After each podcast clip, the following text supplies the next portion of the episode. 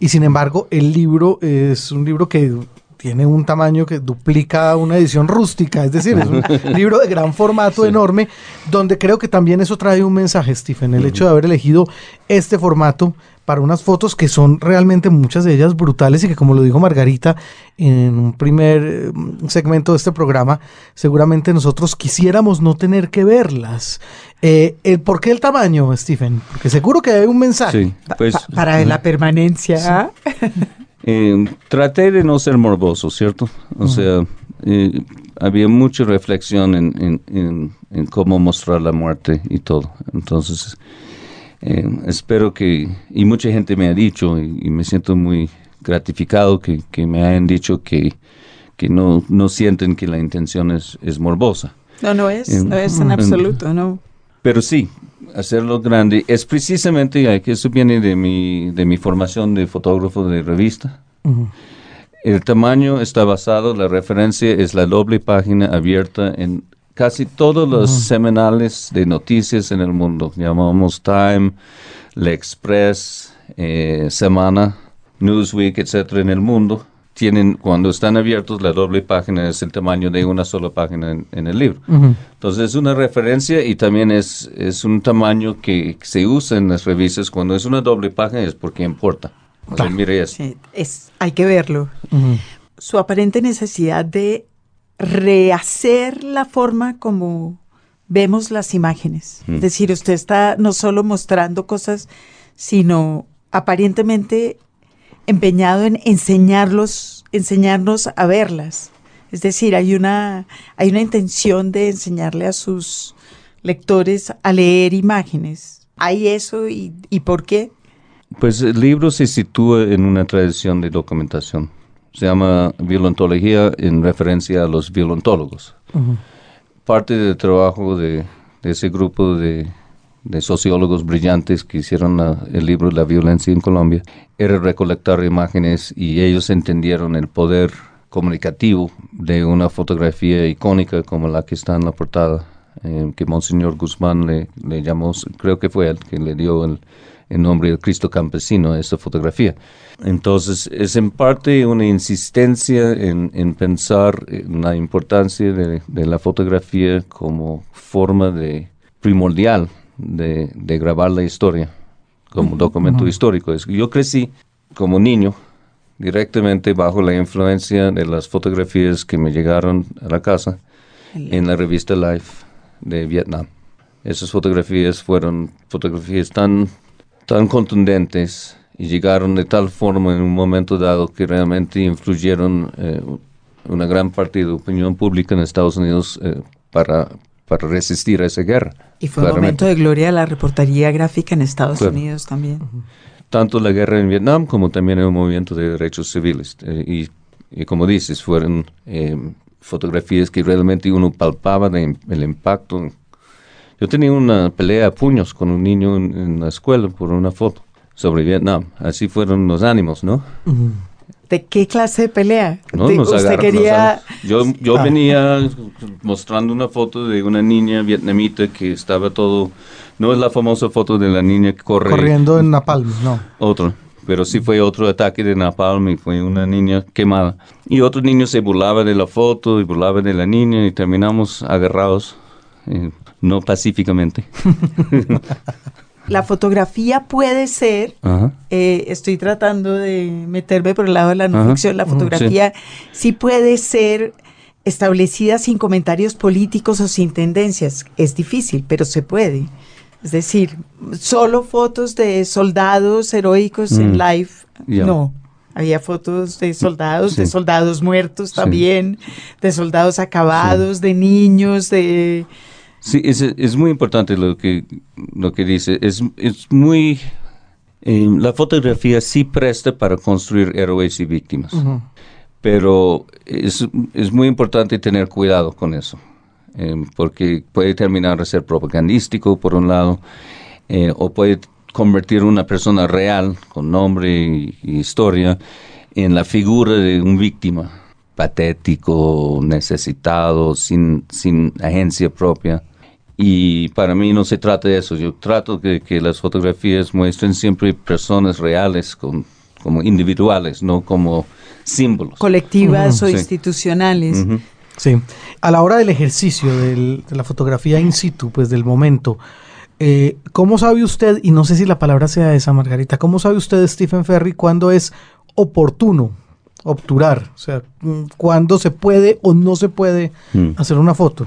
Pues el criterio, básico que uno tenía que, respetar eh, es no quemar a la gente, porque hay muchos civiles que, que si aparecen en una fotografía eh, puede que o la guerrilla o los paramilitares o, el Estado de alguna forma sufren eh, por haber simplemente aparecido, por haber estado en el mismo lugar que un actor armado, aunque sea en el fondo, le puede costar su vida.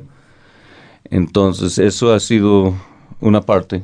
Uno tiene que ser muy, muy eh, prudente en, en relación a, a proteger la identidad de las personas que, que no son actores, ¿cierto?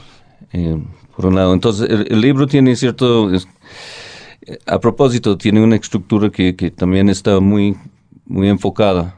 Eh, no estoy hablando, tratando de hablar, por ejemplo, sobre cuestiones culturales que, que no me siento capacitado, ni, por ejemplo, hay hay bastante literatura y, y bastantes razones pensar en relacionar el conflicto armado con la violencia doméstica. Pero sí también hay mucha violencia doméstica en otros países que no tienen este tipo de, conflicto. Entonces traté de, dejar ese tipo de cuestiones afuera y, realmente enfocarme en las dinámicas políticas y militares del conflicto mismo. Eh, a pesar de lo que usted llamó ahora la intimidad del conflicto, que es a mí me tiene alucinada eso porque es absolutamente cierto. O sea, un conflicto político que permea todas las relaciones personales en la sociedad, todas. Sí. Es que hay muchos civiles en el, en el libro, ¿cierto? Pero para, solo para tratar de, contestar sí. cuando obturar y no. Em, había una fotografía, por ejemplo, que yo estuve en el Caguán y las FARC tenía uno de sus un lugar donde básicamente funcionaban como juez. Curiosamente se llamaba la Oficina de Quejas y Reclamos. Pero un guerrillero con una mesa, otros ahí, un árbol, y la gente venía con sus problemas. Y un señor, un campesino muy elegante, o sea, vestido muy, muy elegante, el señor, alto, delgado, se arrodilló delante del comandante guerrillero. Y yo quería esa fotografía porque, o sea, merecía todo sobre las, pues, las jerarquías, cuestiones de poder entre el campesino y la guerrilla, pero también una historia, digamos, de, la hacienda donde el, el, campesino se siente tan sumiso que para dirigirle la palabra a, la persona que mande, el patrón, el patrón tiene que arrodillarse. Pero no pude tomar esa fotografía porque le quemo. Mata al campesino, claro. Claro. Entonces, nada. Qué barbaridad. Bueno, y, y, en este mundo de la información, donde hay cosas tan difusas, Stephen, como que eh, para un material audiovisual, donde uno salga, por ejemplo, dando una entrevista, tiene que firmar una cosa que llaman un release, donde uno autoriza que salga la cara de uno hablando, no sé qué. ¿Cómo se maneja en este tipo ya de situaciones que son tan diferentes? Porque mm. estamos hablando de reportería gráfica, no exactamente de de documentales que puedan mm. prepararse con antelación, etcétera. ¿Cómo se maneja eso un poco? No hay necesidad eh, legal y, creo que, o sea, no hay necesidad de tener un papel firmado si el fin de, la fotografía es editorial. Si esas fotos sirven para un calendario, para vender una pieza de un, de un auto, sería otro, otro cuento, habría que tenerlo. O si son niños hay otros, y, debe haber otras reglas más estrictas, pero no es necesario tener la permisión, la permisión eh, escrita. ¿Y cómo hace con la paranoia local con las fotografías? Porque hay una paranoia local con las fotografías que es verdaderamente sensacional. Mm, es decir, usted en Bogotá no se puede parar con una cámara en una esquina porque a los dos minutos hay un policía al lado diciéndole eso no lo puede fotografiar y uno empieza a pensar que... y antes fue mucho más, muy, muy difícil porque todo edificio, todo era una cosa, bueno, está planeando un ataque. Ajá. Está, o sea, no con paciencia. sí, es como la única herramienta. Estaba pensando en ese comentario que usted hace aquí a la foto de Ingrid sobre la preparación de las de las fotos de las víctimas de los secuestros las y de pruebas de vida. de las pruebas de vida. Y me preguntaba si de alguna manera usted siente que estas fotografías que usted hace también pueden cumplir ese propósito de mandar un mensaje, no solo generar una conversación o mostrar algo, sino... No sé si, si lo hice bien o no, pero eh, habría sido muy mal solo hablar de, de, la parte violenta y de las atrocidades, sin también hablar de todas las personas en Colombia que resisten. Okay. Eso, eso es un mensaje también que me parece que, que se ha perdido en, en la discusión fuera del país, seguramente, y muchas veces adentro, pero fuera del país seguro que siendo tan cruel esta guerra también ha forjado generaciones de personas que son líderes muy, muy interesantes, muy creativos, muy valientes, eh, pacíficos. Y esa es la otra cara. O sea, yo venía desde en los primeros años estuve pensando en eso como pues una guerra entre una guerrilla y, y un estado y ese estado tenía eh, vínculos históricos con, el, con paramilitares o varias guerrillas de, de, orientación comunista. Bien, pero con el tiempo empecé a entenderlo mucho más como un conflicto entre la sociedad civil, ahí incluyendo periodistas, ahí incluyendo magistrados de ciertos Todos los cortes, que no estén armados. eh, y los violentos en general, por decirlo. Fue una gira en, en, en mi concepto. Yo quisiera preguntarle, Stephen Ferry, por nuestro, digamos, nuestro referente nacional más cercano, que usted además cita en la introducción del libro, que es Jesús Abad Colorado, uh -huh. hombre que durante años también se ha encargado de documentar un poco este conflicto uh -huh. espantoso en una cantidad de libros, exposiciones, uh -huh. y pues por supuesto es la referencia primera que uno tiene cuando habla de fotografía gráfica del conflicto en Colombia. Pues es, es por lo mismo que menciono el, el, impacto que sus fotografías en 1999 eh, tuvieron en mí. Ya, ya había venido al país, ya estuve interesado, pero eh, ver sus fotos y eso es testimonio a, al poder de, de su trabajo, que, uh -huh. que, le tengo mucha admiración. No es fácil tomar, uh, hacer lo que él ha hecho de, de convertir una carrera como reportero gráfico en los medios en ser un historiador. Uh -huh muy importante para el país como es él. Usted ha seguido con este trabajo de violentología, supongo, en mi cabeza en orden, eh, como un periplo local de discutir este material y ahora nos contaba, está en Estados Unidos en universidades. Uh -huh. ¿Qué presenta y qué reacciones recibe y si y usted está manejando eso como, como feedback de su trabajo de alguna manera? Sí, sí Muchas siempre. preguntas al tiempo. No, pero entiendo. Eh, siendo tan complejo, o sea, la primera cosa que me preocupa es, es si he logrado ayudar, dentro de mis limitaciones, eh, explicar quiénes son las partes y, y, tratar cada parte con un enfoque en los derechos humanos.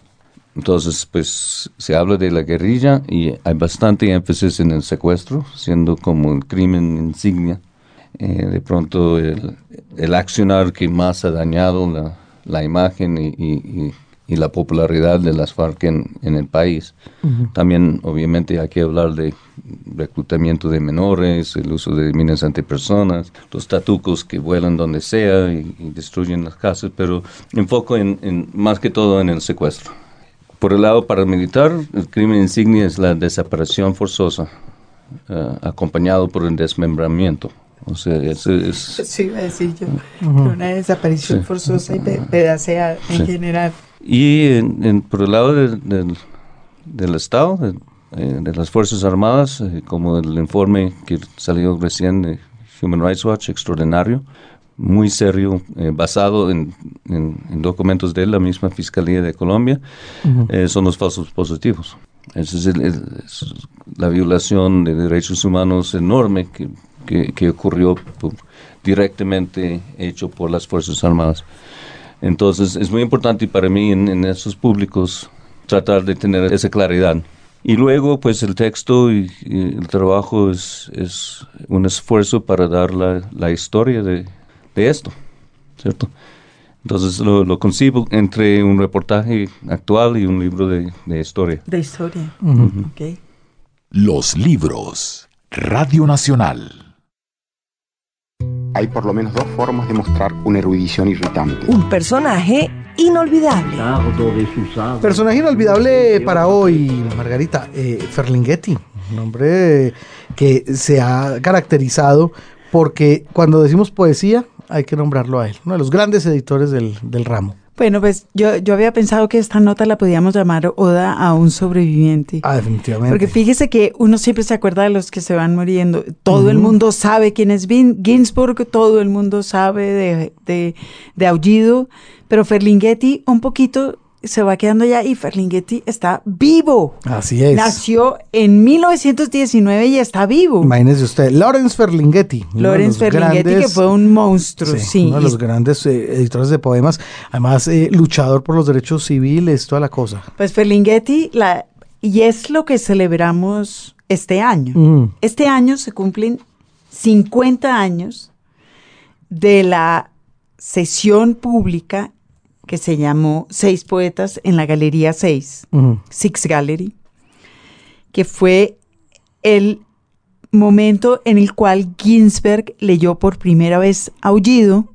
Imagínese usted, casi nada. Y Ferlinghetti, que estaba en el público, inmediatamente le dijo, esto es una cosa absolutamente maravillosa y lo vamos a publicar ya.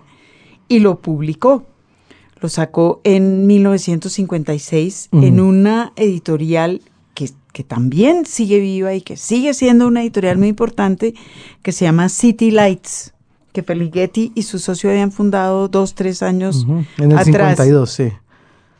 Pues eh, sacaron esta edición de Ginsburg, la, la empezaron a vender y en la segunda eh, digamos, en la segunda ronda de pedidos de librerías, apareció la policía. Y dijeron, esto no se puede eh, vender en librerías, esto es una cosa asquerosa, esas cosas que dice Ginsberg en ese poema, qué horror, eso es pornográfico, obsceno, bla, bla, bla, bla. Y a eso siguió un, un, eh, un juicio público eh, que, del cual todo el mundo ha oído hablar hoy, porque fue como un hito en la defensa de, la, de la libertad, de la capacidad de expresión y de esto, que fue contra el editor, contra Ferlinghetti por obscenidad, y fue ah, un eh, pleito que Ferlinghetti ganó. Y ganó por punta y punta, porque por supuesto que eso lo hizo muy famoso y ese fue un libro que se vendió muchísimo, muchísimo, eh, gracias a eso. Bueno, ya que era y sigue siendo maravilloso, pero, pero fue como en su momento eh, el juicio contra... Eh, contra Flaubert, ah, claro, contra Flaubert y Madame Bovary. han sido como los dos, los dos eh, juicios importantes eh, en ese sentido. Pues Ferlinghetti, además de ser editor y un gran editor de poesía, que entre otras tiene, City Lights tiene un catálogo poderosísimo de autores mexicanos, sobre todo. Publica, publicó recientemente a Homero Arichis. Ah, eh, ha publicado a um, Cristina Peri Rossi. Ha publicado a Belatín. A Mario Belatín. Eh, en fin, tiene, que es una práctica muy inusual en, entre las editoriales en Estados Unidos, eh, publicar autores traducidos. Pero Ferlinghetti además es poeta. Sí, y ha sido poeta toda su vida. El último poeta vivo de la generación Beat. Él no solo se, digamos, le dio forma y le dio un hogar editorial a la generación Beat, sino que además él mismo formó parte como poeta. Él ahora dice que antes de ser poeta era pintor y, recientemente parece que a lo que se ha dedicado a hacer es a pintar pero por supuesto que tiene una obra poética muy, muy importante. Hace, me, encontré buscando en la red una entrevista que le hicieron a Ferlinghetti sobre sus hábitos de lectura, un poco como la que nosotros le hacemos a nuestros escritores. Y le preguntan, por ejemplo, mm, ¿cómo cree que el tiempo eh, cambia a un escritor? Y él contesta, el tiempo acaba con el lápiz. Ah, sí. Gran respuesta. Eso. Y dice, eh, hablando de la grandeza de los escritores, dice, pues es que un, un, gran escritor hoy en día casi que es cualquiera, pero yo considero que un gran escritor es aquel que lo sorprende a uno con algo que nunca había oído, como me pasó a mí con Ginsberg, la primera vez que lo oí en ese famoso recital de seis poetas. Entonces dice, eso le pasa a uno con Ginsberg, pero eso le pasa a uno también con el Quijote, por ejemplo. Mm, bueno, Ferlinghetti, ah, acaba de publicar City Lights, y es pues a raíz del, del aniversario este año, un libro que querremos leer muchísimo, muchísimo, que recoge la correspondencia entre Ferlinghetti y Ginsberg. Pero total, eso puede ser un bocadito. Y se llama Te saludo al comienzo de una gran carrera. Qué bonito.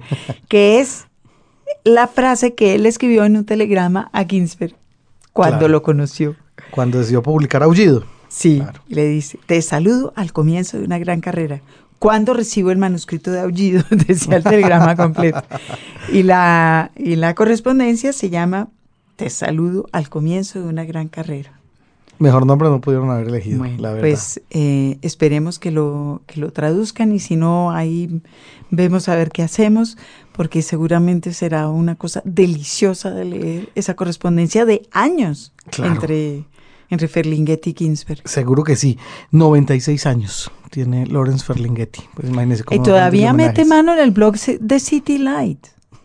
es, es, que es una cosa sensacional. Qué maravilla. Sí. Bueno, hay que prestarle mucha atención entonces, Margarita, y creo que de eso va un poco nuestra próxima sección en verso o en prosa.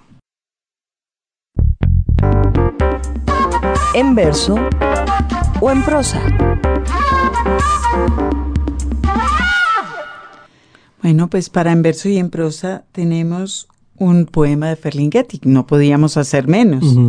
Un poema además, un poema que Ferlinghetti escribió para Allen Ginsberg a su muerte. Es un poema elegía a Allen Ginsberg eh, que se llama Las olas rompen. Y antes de que Jaime Andrés eh, nos lo lea en español, vamos a escuchar un ratito de Ferlinghetti leyendo su poema en inglés. Allen Ginsberg is dying. It's in all the papers. It's on the evening news. A great poet is dying, but his voice won't die. His voice is on the land. Allen Ginsberg se está muriendo, dicen los periódicos, los noticieros. Un gran poeta está muriendo, pero su voz no morirá. Su voz está en la tierra, en Lower Manhattan, en su propia cama. Está muriendo. No podemos hacer nada. Está muriendo la muerte que todos mueren. Está muriendo la muerte que mueren los poetas. Tiene un teléfono en la mano y desde su casa en Lower Manhattan llama a todos tarde en la noche. En todos los lugares del mundo el teléfono suena. Habla Allen, dice la voz. Habla Allen Ginsberg. ¿Cuántas veces han escuchado esa voz en todos estos grandes años? No tendría que decir Ginsberg. En todo el mundo, en el mundo de los poetas, solamente hay un Allen. Quería decirte, dice, les dice lo que sucede, lo que se le viene encima. La muerte, la amante oscura se le viene encima. Su voz viaja vía satélite sobre la Tierra, sobre el mar de Japón, donde un día él se alzó desnudo, tridente en mano un hombre joven de barba negra como un joven Neptuno, de pie en una playa de piedras. Hay marea alta y las aves marinas lloran. Las olas rompen contra él y las aves marinas lloran en la costa de San Francisco. Sopla un viento fuerte. Hay olas enormes azotando el embarcadero. Allen está en el teléfono. Su voz está en las olas. Yo leo un libro de poesía griega en donde está el mar y los caballos lloran, donde los caballos de Aquiles lloran, aquí, junto al mar, en San Francisco, donde las olas lloran, hacen un sonido sibilante, profético. Allen, susurran, Allen, They make a sibilant sound, a sibylline sound. Alan, they whisper. Alan. Los libros. Radio Nacional. En lista de espera. Stephen Ferry, fotógrafo norteamericano, autor de Violentología, es nuestro invitado de hoy a los libros. Y Margarita Valencia tiene, como de costumbre, su cuestionario. Esta vez le corresponde a él contestar esas preguntas incisivas, Margarita, que siempre tiene usted. Muy bien guardadas, además. Siempre tiene el archivo muy a la mano. No, sí, lo el primero que prepara. mano, Y si no, me la sé de memoria, por Ah, pero por supuesto. supuesto, claro Jamás, sí. jamás se me olvida. Pero en absoluto, jamás pensaría tal cosa. Pues Margarita, bien pueda proceder. Eso de incisivo es mamadera de gallo de Jaime Andrés. No se asuste, Le quiero Sí, le quiero- estoy- Le quiero advertir. Stephen no se asusta estoy. No, no, para nada. Es que yo quiero hacerle una pregunta a Stephen antes de arrancar Eso, el cuestionario. Tiene que ver con esta bellezura de cámara que ya Ah. pusimos en, en Twitter también junto con la foto de Stephen. Eh, normalmente uno pensaría que un reportero gráfico anda siempre armado de gran angular, ojo de buey, yo no sé, cualquier cantidad de cosas, luces. y Stephen nos sorprende trayendo una camarita muy pequeñita. Digital, eso sí está pasado al medio digital, pero es una cámara muy chiquitita. Eh, ¿De qué va esta cámara? ¿La, la porta usted siempre por, por alguna emergencia? O No, sí, es, eso es parte de uno como Mm. fotógrafo, siempre cargar la cámara. Sí. Esa es una, una Sony muy buena, profesional y muy chiquita. Sí, además Y- pesa, claro, se nota que es- tiene... es- es- yo también trabajo bastante con película, me gusta mucho Ah, bien. y mucha parte de, la gran parte de violentología está hecho con, con película que-. Y buscando cierto grano y cierta textura que difícilmente se encuentra. Y usted mismo revela, por supuesto, también. Eh, o, o revelo o mando revelar con alguien que, que conoce muy bien mis... Ya, ¿y cómo le va con las camaritas de los celulares, ese tipo de cosas? No, me parece fabuloso que, o sea, la, fo- la fotografía es, es mucho más democrática si, si más gente puede hacerla. Entonces, O sea, yo todavía, e incluso con el teléfono, cuando se me ocurre una fotografía y logro ponerlo en modo de fotografía, ya pasó la guerra. Ajá, Básicamente. sí, ya cuando ya estoy Se ahí, ya, listo, ya se acabó. Ya no, ya estamos en el armisticio. Bueno, la primera pregunta, Margarita, siempre es si el invitado lee, pero en este caso hay que preguntarle si le gustan los libros de fotografía. Pero hay que, yo quería preguntarle si el invitado lee por pura curiosidad. Bueno, no, pero por supuesto Claro. también. Bueno, ¿El invitado lee? sí, el invitado lee. ¿Qué lee? Pues en este momento estoy leyendo mucho eh, no ficción sobre el oro, porque voy preparando otro trabajo con mi hermana que es antropóloga y escritora. ¿Y a Eh, quién está dedicado este libro? Sí, y entonces estoy leyendo como la historia del oro desde distintos puntos de vista. Eh, Como de la explotación del oro, del de oro, la... el oro en, el, en la antigüedad, en, en las culturas eh, prehispánicas. Eh, eso por un lado. Estoy leyendo un libro de... Pero eso es de trabajo, Steve. ese es de trabajo. ¿Lee de ocio? Sí, también. ¿Qué? Eh, eh, yo leo, pues leo libros de, de varios géneros. Em, hay ciertos autores de, que son, se puede decir ciencia ficción, pero es como ficción del futuro cercano. como estamos en cinco años o algo, em, que son muy interesantes. Neil Stevenson es uno de ellos que leo. He estado en una racha de volver a, a los raíces, leyendo mucho a Gabo. Eso también es placer y también es trabajo porque por un encargo viajé todo el río Magdalena. Entonces, ¿cómo hacer eso sin estar leyendo? Qué buen plan Sí. este. Sí, fue maravilloso. Eso sí fue un... A las Sí. raíces mías, pero Sí, eso no sí, son las raíces suyas. ¿Usted leyó a los latinoamericanos cuando estaba este, en el colegio? Sí, eh, pues como a los 15, 16 años. eh, Eso es, eso es estar en el colegio. y puede ser que, que fue la influencia de esa literatura que me tiene acá. Puede- puede- ¿Y leyó a Gabo o a... Precisamente, 100 sí. años de soledad. Eh, eso me costó tanto que no lo leí hasta mucho luego. Eh, cuentos. Yo creo que leemos los funerales de la mamá grande, Ok. eh, La mala hora, si me acuerdo bien, La hojarasca, si no estoy mal. Sí, entonces en este momento estoy volviendo a, leer bastante a Está de Gabo. vuelta a Gabo. Sí. Claro. Eh, Para, además, en un acto de afecto a posteriori. ujú, Ahora que se murió, Sí. toca estar abrazadito ahí para Sí. que no se acabe. Sí. ujú. Lee, está leyendo Cien años de soledad y qué otra cosa ha encontrado sobre el oro en Colombia y eso sí es curiosidad, como de ficción relacionada con el Mm, con la explotación. Estoy pensando en toda esa, sí. todas esas historias del lejano oeste en Estados Unidos que están relacionadas Sí. con el oro. Aquí Eh, hay el libro de Joseph Conrad, yo creo que es Nostradamus. Nostromo, Nostromo, claro. Que no es precisamente Colombia, pero... pero eh, sí, Pero, pero sí. ok. pero pudo haber sido. O Sí. sea, que, que me parece muy, muy influyente en mí. ¿Y cuando era adolescente leía Sí. de todo, algo en particular? Em, yo leía también mucha ciencia ficción, me encantaba. Entonces, esos clásicos. le sigue gustando. Sí. ¿Cuáles Eh, eran sus clásicos? Eso fueron Asimov. los más. Asimov, eh, Ray Bradbury, por supuesto. Eh, leí mucho un escritor eh, no tan conocido, muy brillante, que es Samuel Delaney, que escribió un libro que se llama Dune, o Duna. Es, es que sí.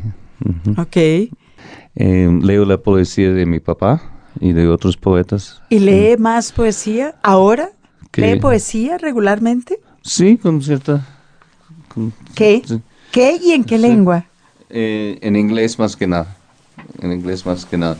Eh, pues mi papá es poeta, entonces es- hay esa conexión y esa es una forma de, de estar cerca a él, es Sí. leer su, su trabajo. Su poesía, sí. Sí, también leo a Frost, eh, Marion Moore, eh, Elizabeth Bishop, distintos poetas en, Ok. en inglés. Y veía Sí. Life.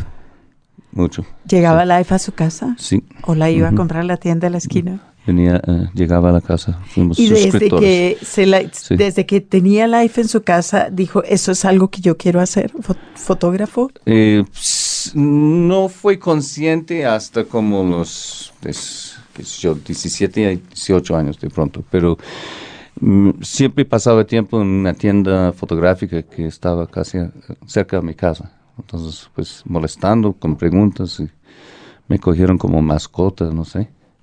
Eh, hay una tienda en el centro de Se, Bogotá. se la pasaba ya metido. Sí, ¿Quiere y, decir y era un lugar muy bonito porque la gente charlaba fotografía a todo hora. Entonces Ok. ahí es donde yo aprendí a revelar película. Iba a mencionar que Poder Fotográfico, que, que existe, es una tienda en La Quinta, eh, con 22 creo, Ok. que es muy parecido, me hace pensar mucho en esa experiencia. ¿Y va? Y voy y siempre ahí hay, hay los pelados de la SAB y, y, y toda clase de personas interesadas en la fotografía charlando ahí. Entonces eso me, me hace acordar toda esa experiencia. Y hay una ley que en su pasado, porque yo no sé nada de fotografía ni de reportería gráfica, Sí, pero siempre sí. alguien, todos los fotógrafos tienen una leica en el pasado. Yo tengo en el pasado en el presente. Y en el Sí, presente. sí, trabajo mucho y con esa tiene. cámara. Y las, Sí. las exposiciones que hace, y esto es eh, las exposiciones que ha armado en diferentes partes del país, Ajá. ¿cómo trabaja las fotografías? ¿Las eh, amplía a gran formato? Pues Eh, eh, en este trabajo, las exposiciones sobre violentología, y estoy contento porque se está exponiendo a partir de mañana en- en el Museo de Memoria Histórica en, en- en Chile, en Santiago. Y, y es interesante ese diálogo entre la experiencia chilena y es en gran formato afuera. Con este trabajo nunca quise como enmarcar las fotos ni, ni pretender venderlas. Eh, imprimo en el mismo papel bulky, usando generalmente engrudo para pegarle directamente al muro. En los pies de fotos con un rotulador, y que es algo que tiene mucho tacto, para no perder esa sensación de la materialidad del, del trabajo. ¿Existen los rotuladores todavía? Todavía existen y es un camello. De verdad, es mucho más fácil digitalmente hacer esa fuente Claro. que... Pero eh, las exposiciones tienen esa característica también de enfatizar el tacto. que es algo que en general no tiene la fotografía. ¿Tiene horas de lectura? Es decir, ¿la lectura es un lugar donde usted se refugia o en general el, el ocio y el... Yo, yo cargo un- con un libro eh, en la mañana, si, si voy y tomo un café, muchas veces, pues también soy adicto a los periódicos, o sea, eso ha sido un constante en mi vida, los devoro. Eh, no ¿Qué necesariamente... periódicos? eh, que, que, que, que devora, porque no todos los periódicos son devorables. sí, bueno, no, no, necesariamente me gustan, pero los leo así. Eh, los tres que leo con frecuencia, eh, obviamente El Espectador, El Tiempo y, leo mucho El Nuevo Siglo, eh, que a veces tiene información bien interesante que no se encuentra en, otra parte. revistas leo pues Semana, The Economist, y en línea pues The New York Times todos los días. Y el Guardian dijo que trabajaba para ellos También. a veces. Eh, y el tiempo y el espectador y semana y el nuevo siglo y todos esos los lee en papel. En papel. mientras pueda, sí, sí, estoy en el camino y, no pues puedo, sí, pero sí gasto la platica para tener, para tenerlos en la mano. Y, y es mucho más fácil para mí retener la información, eh, reflexionar. Me funciona mucho, mucho mejor en las manos. ¿Regala libros? Sí. ¿Qué? Sí. Eh, ¿Qué libros he regalado? Em, regalé ahora un libro em, de neuromancer, es William Gibson, que es un libro que se llama Reconocimiento de Patrones, que es sobre, realmente sobre cómo la información circula en el mundo y, y cómo es, es una historia sobre una imagen romántica un videoclip muy, muy chiquito que va circulando, que muestra una pareja en un techo en, Rusia, parece, parece Moscú, como con una llovizna. Y es tan romántica que todo el mundo quiere saber quién es la autora de, esa, de ese clip. Y, a cada rato ella emite un poquito más y un poquito más. Y canaliza una necesidad en el mundo de, de encontrar el romance de afecto, de, afecto tan contentos. Y, a veces es como un comentario muy interesante cómo, cómo funciona el web. Eh, yo participo en Instagram, me gusta mucho. Porque soy fotógrafo, diga. y entonces ese libro eh, habla sobre esa, la situación en que estamos fotográficamente en este momento. ¿Cuánto tiempo se, se, se, se, se tomó desarrollando este libro de violentología? La primera foto aquí que tomé es una foto del 97 y el último fue en el 2012. Pero mm. desde el 97 no estaba pensando en el libro o ya estaba pensando en el libro. Yo creo es decir, cuando resolvió, voy a hacer un libro. Es que yo tenía, me costó mucho entender qué libro hacer, realmente. Em, y tenía una idea, digamos, por decirlo, no quiero parecer pretencioso, pero tenía como una idea más artística, eh, que iba a basarse mucho más en la ambigüedad, eh, tanto del conflicto en sí como en el acto de tratar de representarlo. Y, estuve haciendo, a mí me gusta personalmente, mis trabajos personales muchas veces son difíciles de leer en cierta medida, pero eso no sirve Mis trabajos fotográficos, fotográficos personales. Personales, sí. Eh, me gusta juegos de, del ojo, me gusta eh, ser tramposo visualmente de cierta forma. Eso no es armar cosas. Yo nunca hago escenas, puestas en escenas, no es eso. Pero eh, me interesa mucho fotografías que tienen distintos niveles o de pronto se contradicen y son complejas en cierto sentido como la vida. Mi trabajo personal quiere decir versus su trabajo de reportería gráfica, es decir, un trabajo fotográfico que es otro registro de la realidad más que íntimo, más... Mm, se, cruzan y, quiero que se crucen, o sea, pero en cierto modo decidí... Em, el inicio de este libro tiene cuatro imágenes sin pie de fotos. Y están sin pie de fotos precisamente porque quería que, que, fueran, no fueran puntuales, sino y que abrieran preguntas. Esa es una fotografía de un indigente y, está vendiendo un helicóptero y hay Bart Simpson y, el Congreso y, una paloma. Es una cosa rara. ¿Dónde está Bart Simpson? Él está aquí. Escalando. Es una cosa un poco surreal, ¿sí? Sí. Em, eso es otra fotografía, no tan surreal, pero no, no, sabemos, no entendemos realmente qué, qué, es esa zozobra y por qué. Eh, decidí enfatizar mucho más fotografías muy puntuales y, leíbles eh, para este trabajo porque me pareció que sería una eh, sería frívolo de mi parte no tratar de aclarar lo más que podía o sería frívolo de mi parte cuando la información, cuando tanta gente desaparecida, cuando los, los hechos y los datos son de importancia, de estar en un delirio personal estético. o sea, todo lo contrario de lo que empezó haciendo. Sí, tuve que hacer un giro muy, muy grande en mi pensamiento en el proceso. Eh, y eso fue un proceso de reflexión larga sobre qué quiero decir y cómo lo quiero decir. Y una vez que decidió, ya fue relativamente fácil, tenía la mayor parte del material. Eh, fue muy arduo, pero, pero una vez que te, eh, eso ocurrió como casi de un día al otro, después de mucho tiempo de pensar. Y, y fue asociado con el título. Una vez que pensé en los violentólogos y las fotografías que ellos colectaron, y que esto es una tradición de documentación, que este libro no es aparte del, del trabajo de tantos periodistas y investigadores acá, que, no se puede entenderlo como algo aparte. Em, ya, ya tenía ya el resto de las cuestiones del diseño y muchas cosas inmediatamente fueron claros. Fueron usted venía, digamos, con, en la cabeza, con, un libro en la cabeza que es el libro de fotografía tradicional, que es puramente estético, un objeto bello, un coffee table book. No diría eso, no. Iba a ser una, un, libro con, comprometido con, relatar el conflicto y, y, con solidaridad y, y no iba a ser como para diversión, no pero iba a enfatizar más em, mi, perspectiva y mi estilo fotográfico de pronto sobre otras consideraciones. Y, decidí suprimir un poquito ese, ese lado. ¿Y los textos?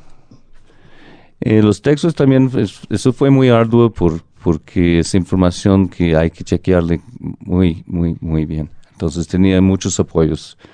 Eh, soy parte del Consejo de Redacción, que es el grupo de, reporteros de investigación de Colombia. Em, y ellos leyeron los textos y me dieron aportes y me corrigieron y, me criticaron y eso fue muy importante. Eh, trabajé con una periodista excelente que es Constanza Viera, que trabajó como correctora de estilo, pero también ella, es rigurosa. Mm. Entonces, y también tenía un, pasante, un joven, que, que terminó siendo tan bueno que, es el investigador de Human Rights Watch hasta, bueno, ya hay un cambio ahí, pero por ejemplo es el investigador que hizo este gran informe ahora sobre falsos positivos, pero empezó conmigo investigando datos y porque no hay nada aquí que no se puede o sea, constatar. constatar con las fuentes, que no estoy diciendo nada así por, por histeria ni por, ni por que quiero que sea. Y sin embargo, en la idea suya de permanencia del libro, ¿usted se ha puesto a pensar en cómo se va a leer este libro en 20 años? Es decir, ¿qué otro tipo de cariz va a tener y si esos textos no serán... Es decir, ¿qué va a, va a envejecer en este mm. libro en 20 años? Los textos, las fotografías, quizás nada. Pues me parece que si, si algún día se pone más amarillo por el tiempo, podría ser bonito. Porque lo mismo pasa con los periódicos. Eso, eso no me preocupa. Em, yo creo que, va a seguir sirviendo como documento histórico. Eso es lo que más me, parece importante.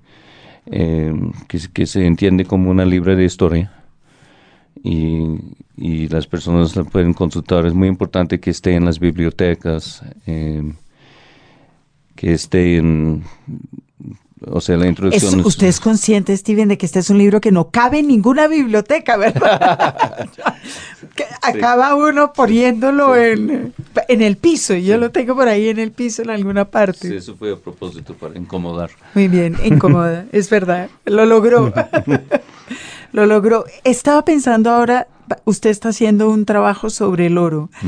Cuando tiene un trabajo fotográfico eh, le mete investigación previa, es decir, lo, lo, llaman y dicen, Steven, necesitamos una serie de fotografías sobre la reacción de los chilenos con la Copa América ahora que van a ganar.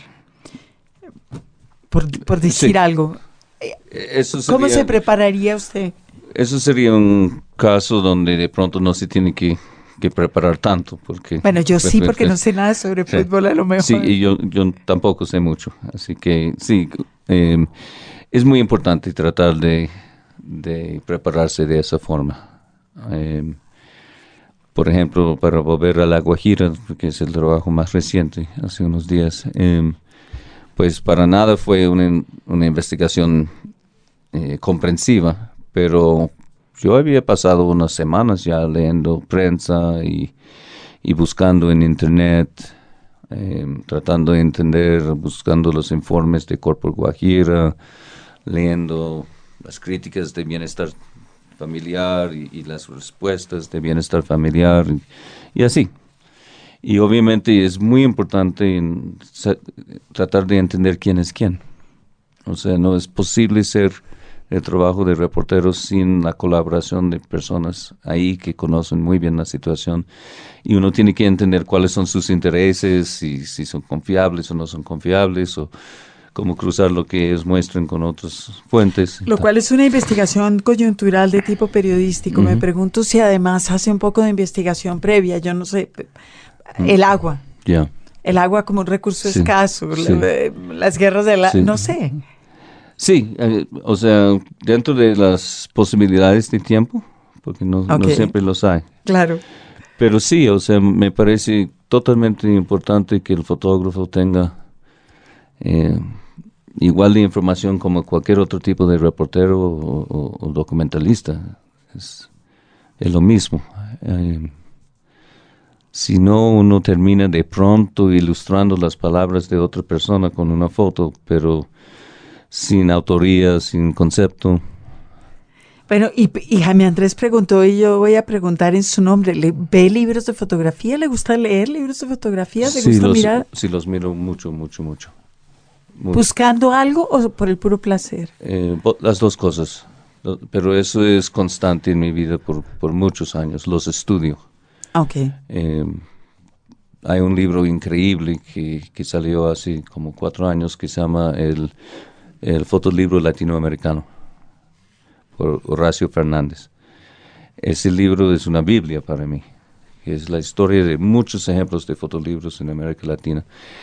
Y sí, los, los miro para, para tener ideas, para buscar inspiración, para ver qué, cómo fueron, han sido recursivos, eh, qué reacción emocional tengo yo a ciertos tipos de diseño.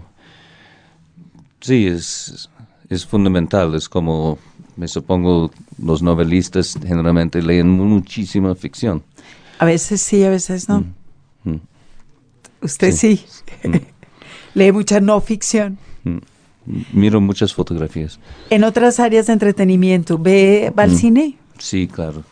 Yo crecí detrás de un cine y los niños del barrio entramos gratis en ese cine. Fue un cine que tenía tres salas y tenían, fue por decirlo, cine arte, digamos. O sea, había festivales de directores o festivales de, de actores o festivales de zombies o festivales de...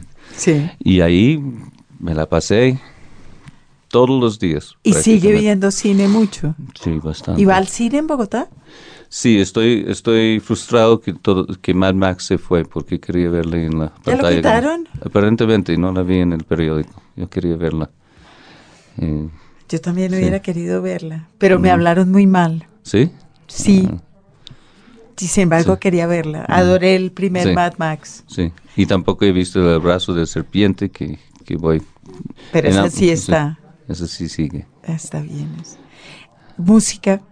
Eh, escucho bastante jazz, bastante rock, salsa. De todo. Sí. Salsa. Mucho- salsa también. Eso ya es una mala influencia local. o se la trajo puesta. Sí. Pues me saca la torpeza. Eh, o, me- o- o- o demuestra mi torpeza, pero, pero me encanta. Ok. Sí. Jazz Sí, y rock. ¿Y ve series de televisión? ¿Ve televisión?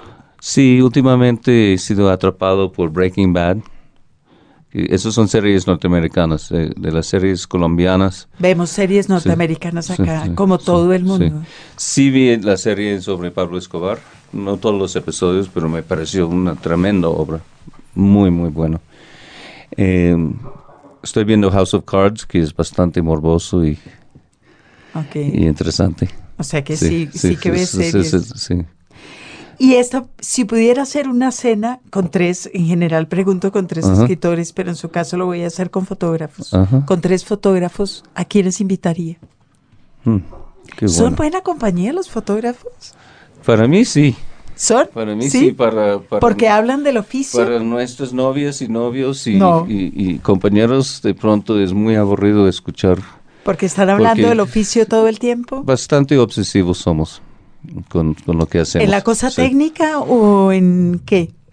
Hay la parte técnica, pero hay mucho, hay parte también cuando trata de estos temas que es que una especie de solidaridad emocional, porque em, no todo el mundo pasa por lo mismo y a veces es importante poder desahogarse o, contar con gente que, conoce por, el por qué y que se identifica con, con lo que ha pasado, ¿no? Eso es, eso es parte. Eh, ¿Qué tres fotógrafos invitaría? Mm, hay una mujer que... La agencia por, referencia eh, en el mundo de la fotografía eh, es Magnum, con una larga trayectoria. Y cada año admiten ciertos fotógrafos. Hay uno que entró ahora que se llama Carolyn Drake, que es una maravilla de fotógrafo. Realmente es, es muy interesante. Eh, ella sería uno. Voy, voy a anotar. Carolyn Drake. Ok. Sí. Segundo. Segundo. ¿Cómo se escribe Drake? Drake es D-R-A-K-E. Ok. Es gringa. Em, hay otro man que creo que es de Jamaica o es de Nueva York, pero de origen de Jamaica, que se llama Rudy Roy. Yo Podría ser puertorriqueño con ese nombre. Pero es Roy como R-O-Y-E, si no estoy mal. y yo lo sigo en Instagram. Ese, ese man es brillante, me parece. ¿Los reporteros gráficos cuelgan su trabajo en Instagram? Sí, Instagram se ha vuelto un, un medio muy interesante. A mi sorpresa, yo, yo fui receloso. O sea, no quería escuchar nada de eso. Y, y ahora he descubierto que... Que es bien interesante. Ah. Sí. El tercero. el tercero, pues son tantos, tantas influencias en uno. No eh, invite a nadie más y ya tenga una conversación solo con ellos dos. Eh, esta violontología está muy influida por el trabajo de, una maestra que se llama Susan Marcellas. Eh, y ella ha trabajado mucho en, en incorporar documentos, fotografías que no son suyas, en su, en su propia obra, lo cual intento hacer acá. Okay. Eh, y la tiene muy claro. Okay. Entonces ella sería la tercera. Muy bien. Para terminar, ¿qué está leyendo ahora? ¿Qué estoy leyendo en este momento? Eh, estoy leyendo un libro de, teorías, sí, teoría de fotografía. Por Siempre está leyendo cosas del oficio, Steve. Bastante. Eh, tengo una biografía enorme de Simón Bolívar que me prestaron, que no me acuerdo el nombre del, del autor, pero lo tengo ahí y, tengo toda la intención de empezar a leerlo. De leerlo. Sí, rápidamente. ¿Y el de, ¿y el de fotografía? Es un... es sobre... Se llama Core Curriculum, es sobre... Son ensayos sobre un periodo de, de la fotografía de la calle norteamericana. Okay. Donde que fue un periodo y son fotógrafos que me han influido. Entonces es interesante para mí leer. ¿Y por qué Simón Bolívar? Porque tengo vergüenza que, que, que, no conozco suficientemente bien ese, ese periodo de la historia. Aquí. No tanta gente conoce mm. también ese periodo de la historia. Sí. La casita de papel. En esta casita de papel Margarita nos llega el recuerdo de Antoine de Saint-Exupéry, pero mire usted qué curioso, esta vez la referencia al principito es tangencial, porque el protagonista en este caso es el aviador y escritor. El hombre que se inventó ese personaje tan entrañable. Es como una, o como una, un giro que le están dando los editores a los libros ahora, que es hacer libros sobre libros. Claro, exactamente. bueno, este no es El Principito, que fue ese clásico maravilloso de la literatura infantil juvenil. ¿Usted leyó El Principito cuando era chiquito? Sí, claro, por supuesto. ¿Y lo adoró o lo detestó? No, me gustó mucho. Porque hay de los dos. No, yo soy de los que, pues digamos que no me quedé ahí, mucha gente sí, pero me encantó. Bueno, esa sí es una buena, un buen comentario. Sí, hay gente que se queda El Principito. Sí, no, no, no, la verdad es que me deja muy gratos recuerdos. Y los preciosos dibujos del, de la serpiente tragándose al elefante y todo ese tipo de cosas. Sí, es bonito. Es un libro muy, muy bonito y de acuerdo, hay que dejarlo atrás también. a, Antoine de Saint-Exupéry y a Germán Gese. Ah, pero, pero hay que pasar por ahí. Definitivamente. Pues este se llama El Piloto y el Principito. Eh, la, edición es de sexto piso. Y el autor es Peter Sis. Y es una vida de Antoine de Saint-Exupéry mezclada con el, con el Principito y bueno, bellamente ilustrada. Es una vida de Antoine de Saint-Exupéry para niños. Qué belleza, sí. Que un poco recupera el espíritu de las ilustraciones del Principito. Fíjese que aquí vemos a este elefante entre debajo del sombrero y al Principito, en fin. Pero cuenta para niños la historia bonita de este hombre que fue piloto, que se cayó en el desierto, que se, que se hizo famoso por escribir em, este libro para niños, que escribió también El vuelo nocturno. Este hombre como de, de otra época también, ¿no? De una época en que, en que los pilotos se caían en el desierto y no se morían. Ah, sí. Eran otros años. Escribían libros para niños. Mm, qué maravilla. Bueno, pues muy recomendado entonces esta edición que ya se consigue en español de sexto piso además. Sexto piso. Edición independiente. Están sacando muy bonitos libros en la edición independiente. Siempre lo digo, es, pero es verdad. lugar común. Pero en este caso, la literatura infantil y juvenil que han venido ellos desarrollando eh, es de una calidad inenarrable. Estos dibujos, además, son preciosos. Pero es que es muy bonito, porque lo que es genial de la, de la edición independiente con la literatura infantil es que han roto como los esquemas del álbum ilustrado, se van, se mueven. Fíjese este libro que tiene texto abajo, que tiene globitos con discursos, que tiene estrellitas, es eh, se mueven y se divierten mucho haciendo los libros y nosotros nos divertimos también mirándolos después. Eso es verdad. Los libros. Radio Nacional.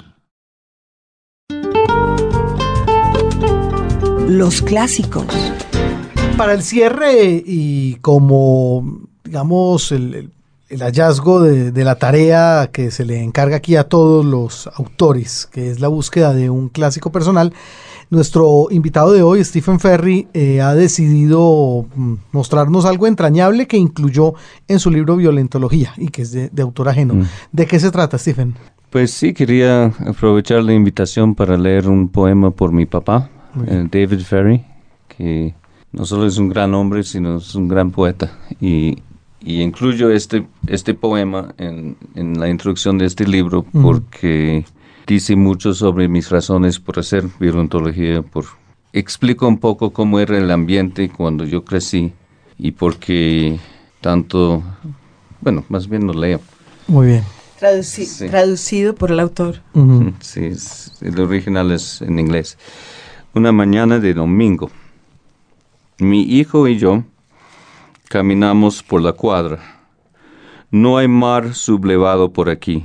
No hay furia floreciendo a través del cielo perfecto. El destello de las ruedas de un carro que pasa no es el destello de ese destino que yo podría haber temido, no este domingo. La hoja de un periódico flota por la acera. Es una hoja caída de un árbol terrible, el árbol de la furia lágrimas, temor. No es nada para él ni nada para mí, no este domingo.